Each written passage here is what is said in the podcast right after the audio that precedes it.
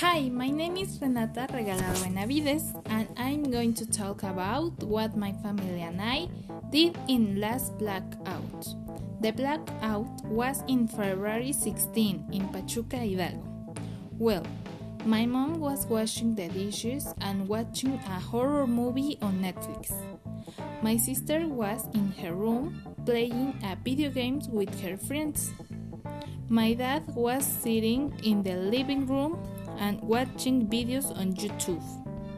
And I was in the dining room taking English classes and studying.